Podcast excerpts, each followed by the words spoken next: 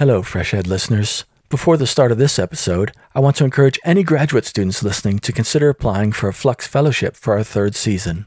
My name is Brett Lashua, and I'm one of the series producers. Flux is a FreshEd series where master's and PhD students transform their research interests into narrative-style podcasts. We've just finished our second year of Flux Fellowships, and it's been a huge success. The application window is now open for the third year of Flux, and we're looking for creative, driven, and collaborative graduate students who want to turn their research interests into an audioscape.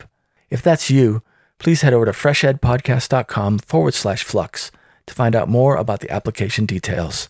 The deadline for submissions is February 17th, 2023. Okay, now back to Will and on with the show. Hi, FreshEd listeners. It's Will here. The FreshEd team is taking a few weeks off after a busy year. While we're away, we'll be replaying some of our favorite episodes. Before we start today's episode, I wanted to take a minute to ask for your help. You're listening to us right now for free. In fact, all of our content is open access and freely available. However, it's not free to create, produce, and publish FreshEd.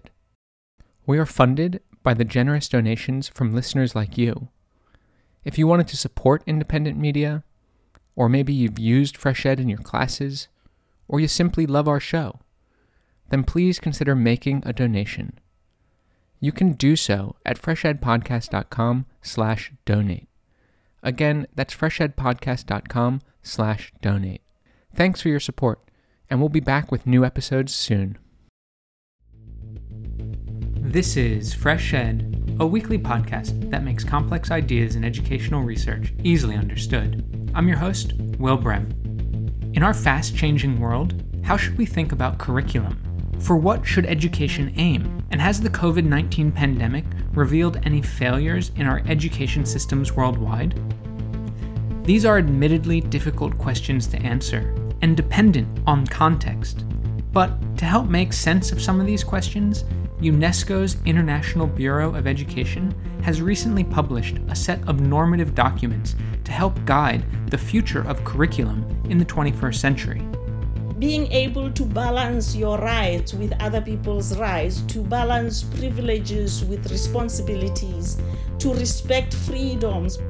Today, Dr. Mmantsetsa Marope, the director of the International Bureau of Education at UNESCO, joins me to talk about a competence-based curriculum that can support the attainment of the Education 2030 Agenda. Dr. Marope has extensive experience in education, including 11 years as a university professor, 10 years at the World Bank, and 11 years at the United Nations. Mmantsetsa Marope, welcome to FreshEd. Thanks, Dr. Brett. Thanks for having me.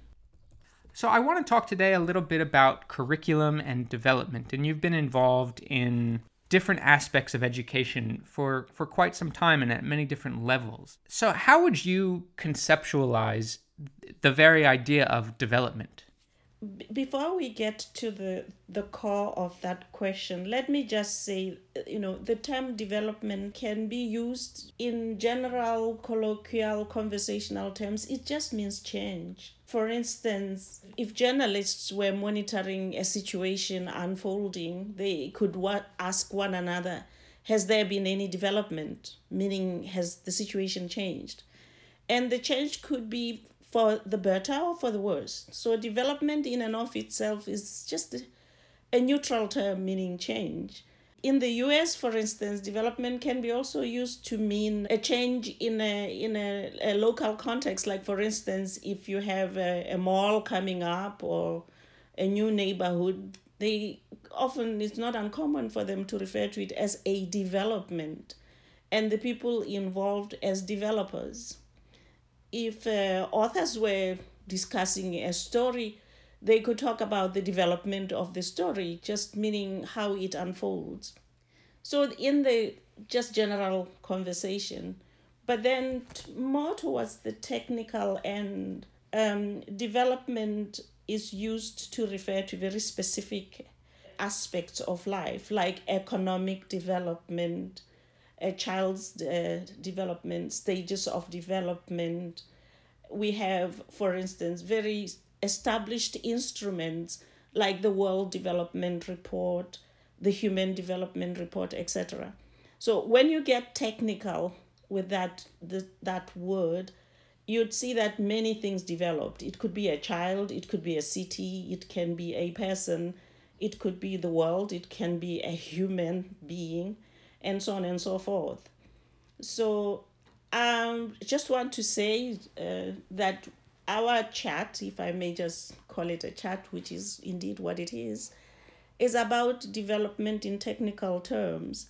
And I prefer to, I conceptualize development as the constant and sustainable advancement or growth of an entity, an individual, a collective, a nation, or the world, that translates into a better or more desirable state of being and a better enjoyment of a better quality of life and ultimately fulfillment.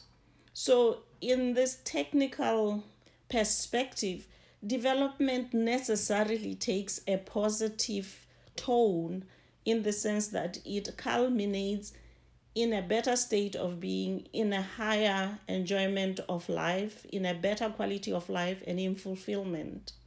So organizations like UNESCO or the World Bank working in international development, and specifically in our field, international development and education, the idea is that these organizations and institutions are working in a sort of technical way to, at least in your conceptualization, to have constant growth towards some desirable outcome or life as it's so desired.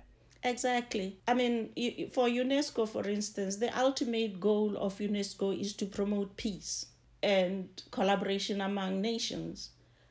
For the World Bank, I would hazard a guess and say that the World Bank works towards a better shared economic prosperity and quality of life. And depending on different presidents, when I was still at the bank was really focused heavily on the elimination of poverty and inequality across life. So they all work towards a better state of being and the upliftment of people. And even I can go on, is that such development from this technical perspective, to me, development has multiple enablers. For instance, economic growth. Economic growth enables us to afford a better state of being, but that growth has to be shared growth. And that's why there's a reference of shared growth, of growth with equity. A second important enabler is social cohesion and stability. You can't have development in a state of perpetual social fracture and instability.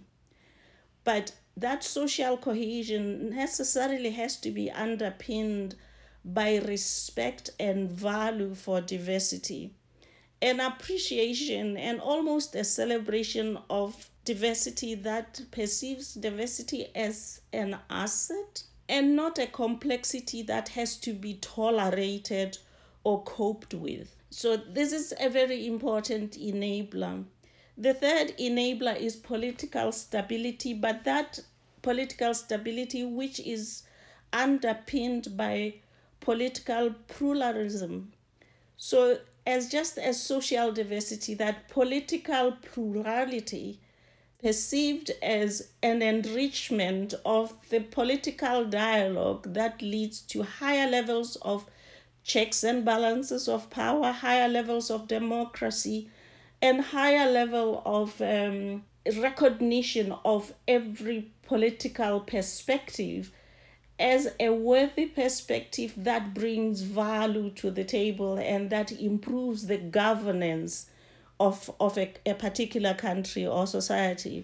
Also important, respect for human rights, human freedoms, justice for all. And we have other elements of enablers like technological advancement. Today particularly, It's difficult to imagine us talking about development without including in a technological advancement. But to all these elements, that whether it's social stability, shared economic growth, political stability, technological advancement, human rights, health services and stuff, is education is extremely important. That education is one of the enablers of development. Equal opportunity to high quality and relevant education for all is important, not just as a right in itself, but because education enables other enablers. For instance, we need educated people with appropriate competencies to boost productivity, which is the basis for growth.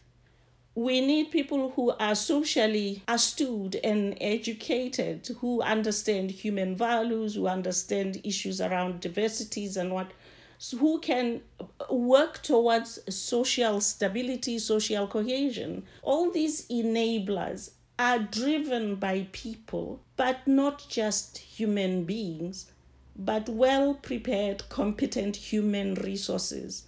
So education becomes a very core enabler in its own right, an enabler of development, but also an enabler of other enablers. And that's why it is extremely rare to find any document that talks about development that does not underscore the importance of education.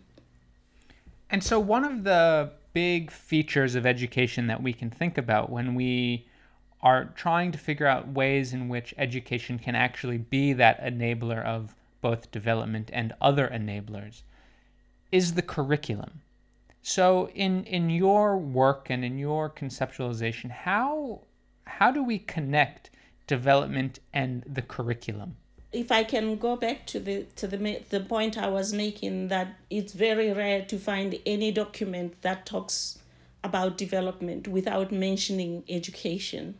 There is just a taken for granted understanding that education is very pivotal to development.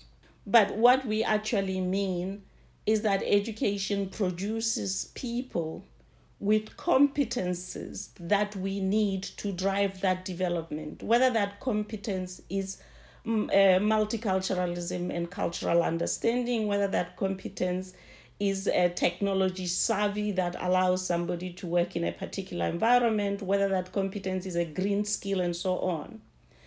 The curriculum, on the other hand, is the concrete operational tool in an education system that societies use to collectively decide what is important for people to know and to know how to apply it. So the curriculum is that tool through which societies define competences that they need in order to build a threshold of human resources required to drive development. Otherwise, we just have inspirational statements about the importance of education in development.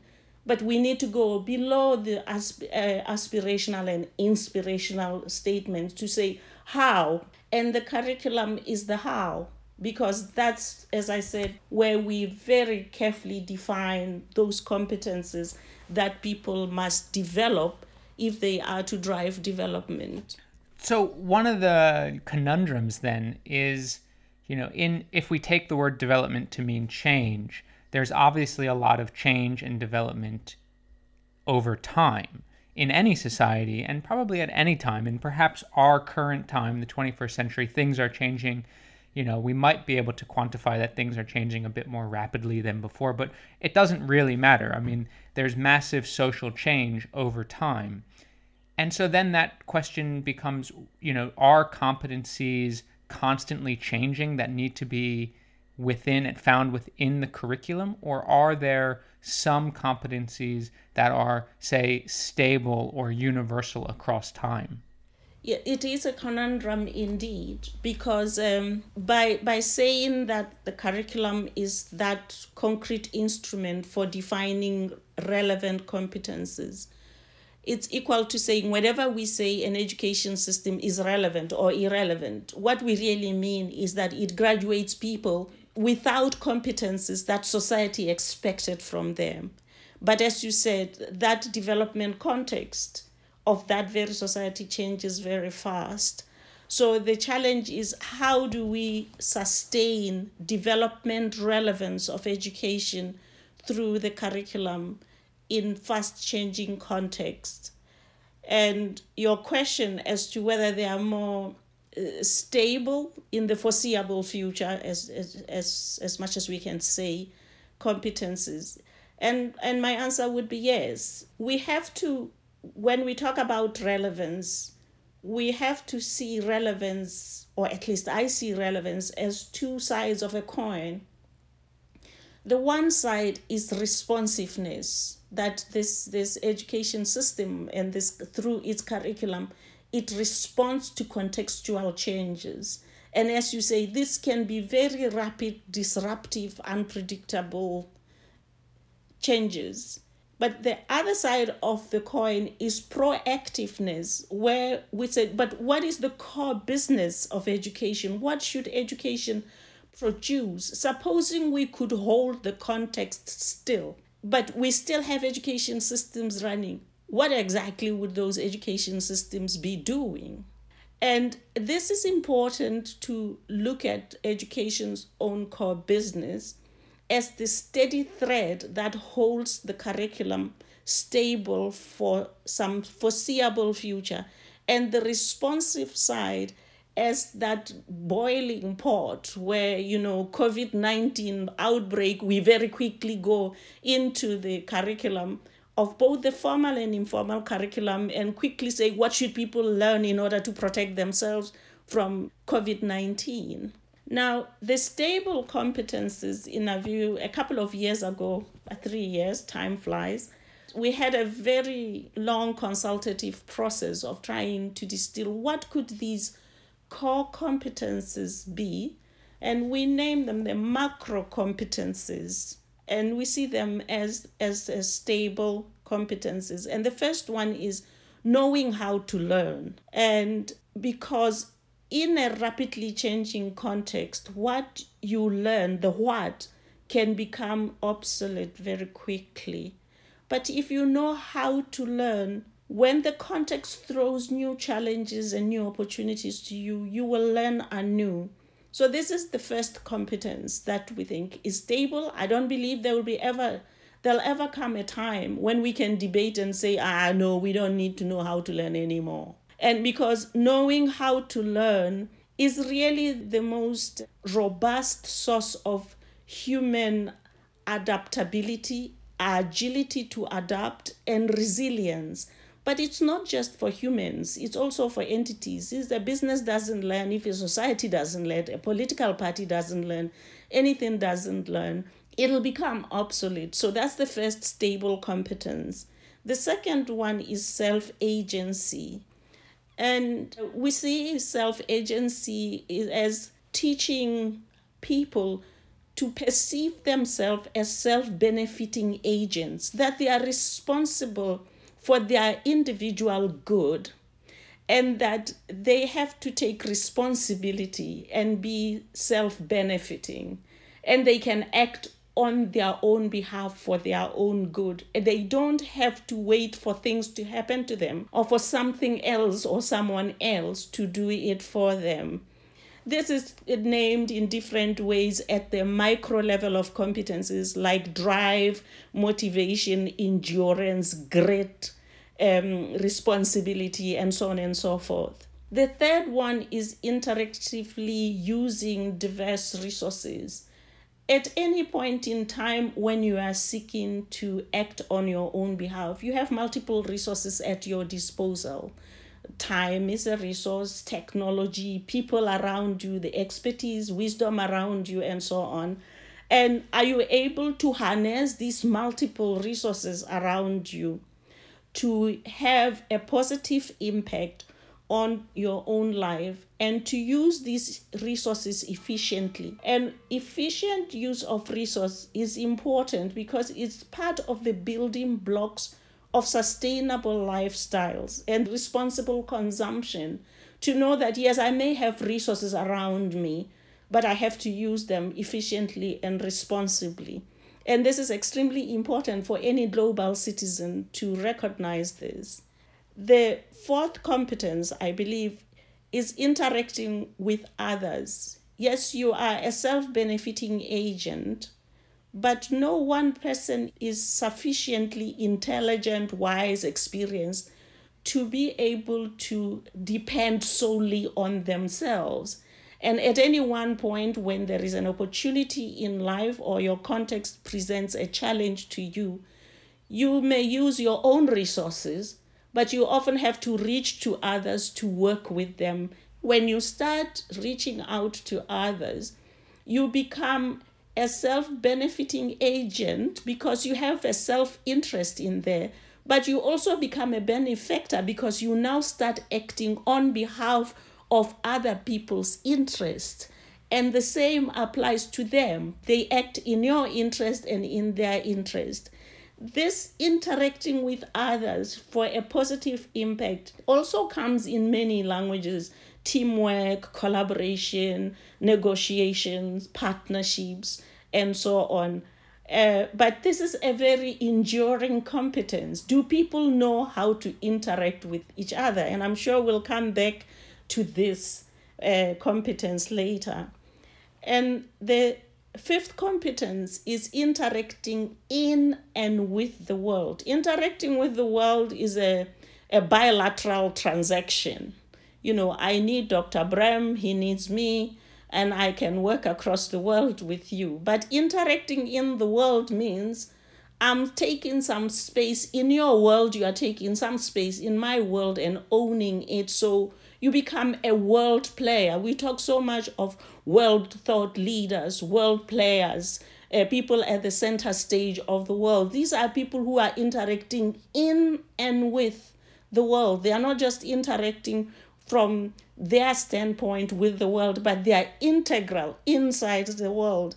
And it's also the bare basics of being local and global, that you are able to balance the ability to act at different levels of the world that you live in. And this is quite important in our world as we know it now. It means also being able to balance your rights with other people's rights, to balance privileges with responsibilities, to respect freedoms, but balancing freedoms with rights, because you are interacting with the world and in the world. You are not just a self-benefiting agent or a small team interacting with others.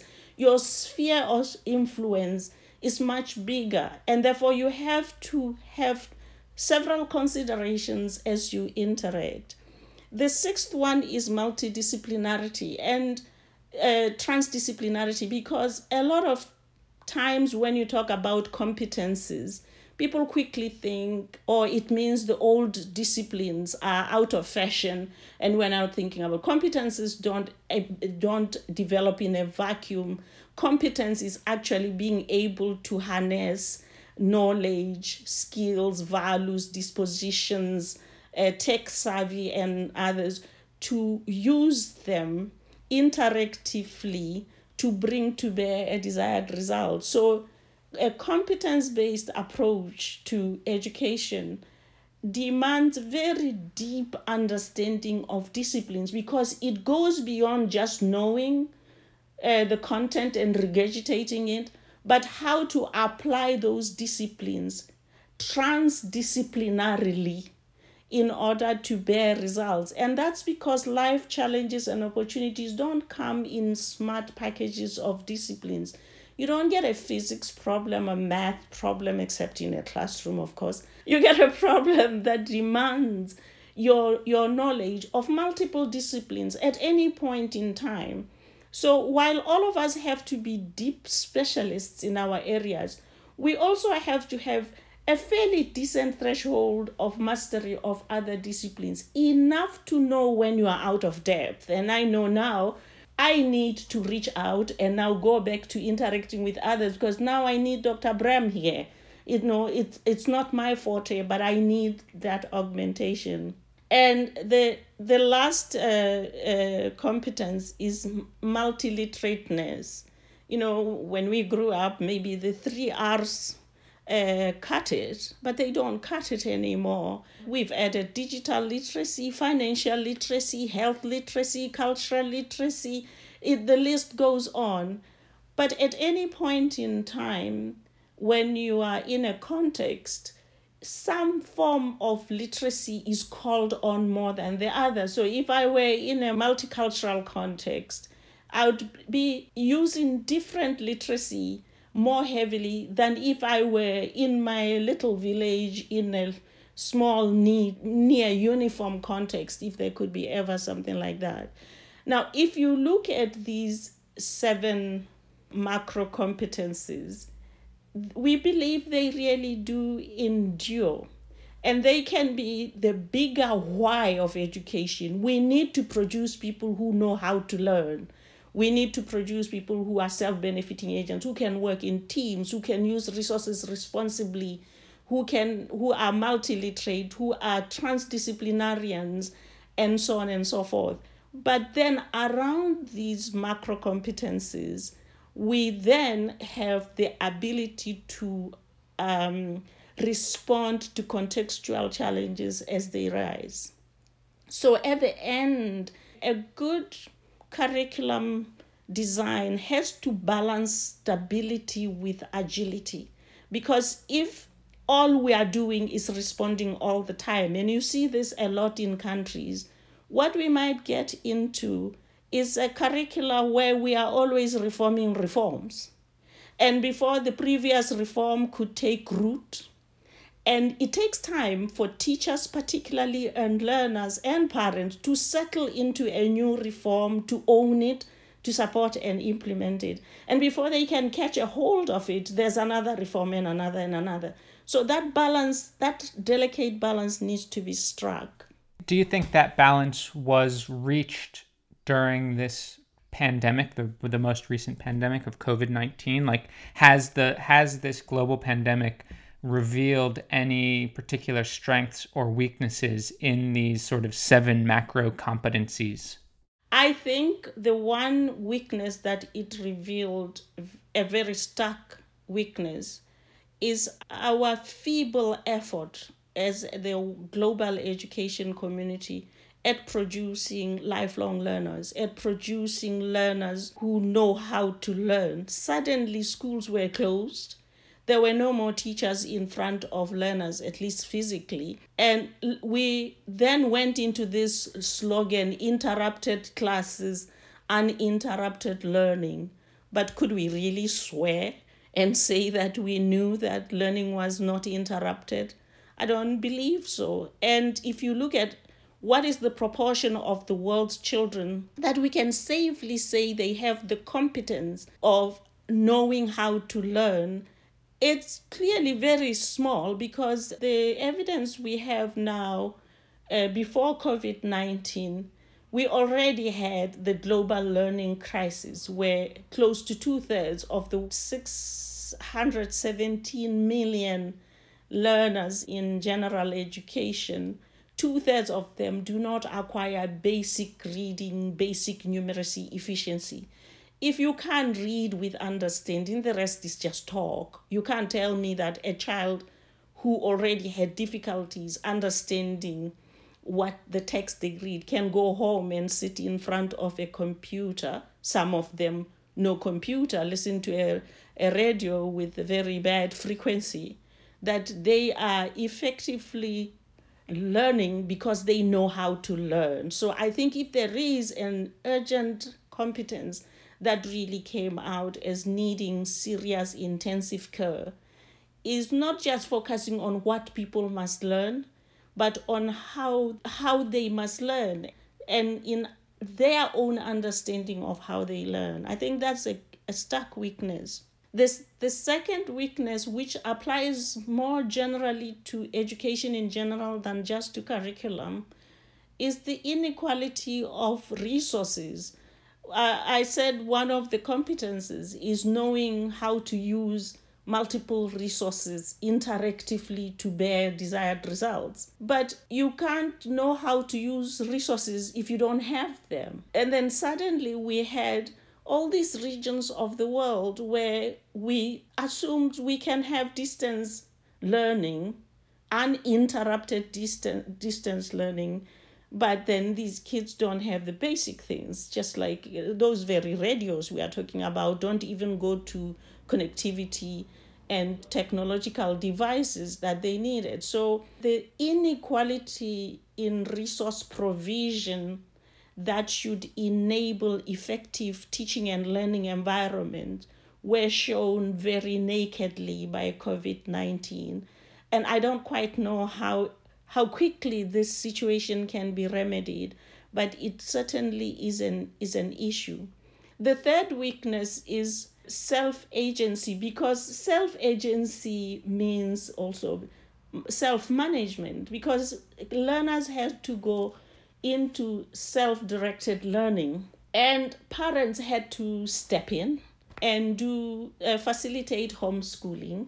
Teachers who weren't necessarily ready to present their materials to learners at a distance, be it digitally or otherwise, were suddenly also flung into their areas of incompetence.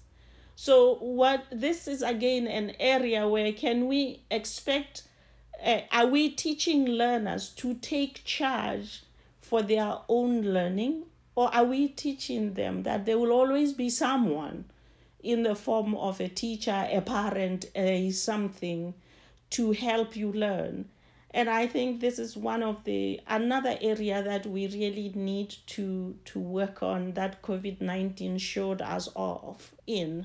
It's really quite fascinating. I mean, some of these sort of different priorities that education systems have, and some of the, I guess we could say, inequalities in the inputs to education that, as you said, the pandemic has really sort of laid bare and could potentially result in sort of an inequality in how these different macro competencies are distributed worldwide, depending on context. So it's really quite a fascinating insight that the crisis has revealed. And like you said, I also don't know the way forward or the correct answer, other than these different inequalities need to be explored in much more depth. And I guess governments, citizens, school leaders have to be involved in a conversation as to how to rectify some of these inequalities. I'm not sure. What do you think? I think that we need an open dialogue. Now, the tricky part of this open dialogue is invariably those who are under-resourced are also not able to join into the dialogue, because the dialogue is conducted in a manner and language and culture that excludes them. For instance, if I can just quickly use Africa, for instance, a good amount of dialogue on education or development in general in Africa is conducted in foreign languages. So before we can even get to, do we understand the concepts and do we mean the same things? It's just, can I hear what you are saying? So who's talking to parents and communities in their own native languages about the deep issues we are discussing now? You know, who's talking to parents about the importance of having electricity in their home if their kids have to always have some device that has to be charged? And even if you talk to them, who is enabling them to afford that electricity? Going back to economic growth as shared growth, if we are serious about development. So I think at least COVID-19 will force our hand at starting this dialogue. But the biggest challenge to me is how broad-based and broadly owned this dialogue can be. Because everybody can understand any concept if you deliver it in their language and if you demystify it. And none of anything we've said is mysterious to anybody. You don't have to sit 1 minute with a parent to explain to them that the education of their child is important. No parent at all. But what they may not understand is what are all the facilitators and enablers they must have in order for their children to have an enabling learning environment. And even if they understood the second challenge, which is even more systemic, because this is now goes to global and national structural inequalities, even if they understood, do they have the means to afford those enablers? So the problem is by no means a quick turn. And there's talk of the, quick lending facilities, for instance, by the World Bank. There's talk of donors putting more funding into education and so on. But I think the problem, the challenge is deeply systemic, and it'll require maybe much longer than we are willing to admit to unroot the structural inequalities that then translate into different home learning environments for different people and different children. Well, Mmantsetsa Marope, thank you so much for joining FreshEd. Really a fascinating conversation on the future of curriculum. Thank you very, very much. And thanks for having me. It was a pleasure chatting with you. Dr. Mmantsetsa Marope is the director of the International Bureau of Education at UNESCO. A transcript of today's interview can be found at freshedpodcast.com. Please note that opinions expressed on FreshEd are solely those of the host or the guest interviewed, not FreshEd, which takes no institutional position. If you've liked what you've heard today, please consider rating us on iTunes. It really does help. FreshEd's producers are Sherry Yang, Hong Zong, and Lushik Waba. Fatih Aktas is our researcher, and Ing Jung Cho is our content developer. Original music for FreshEd was created by Digital Primate. Thanks for listening. I'm Will Brem, and I'll be back next week.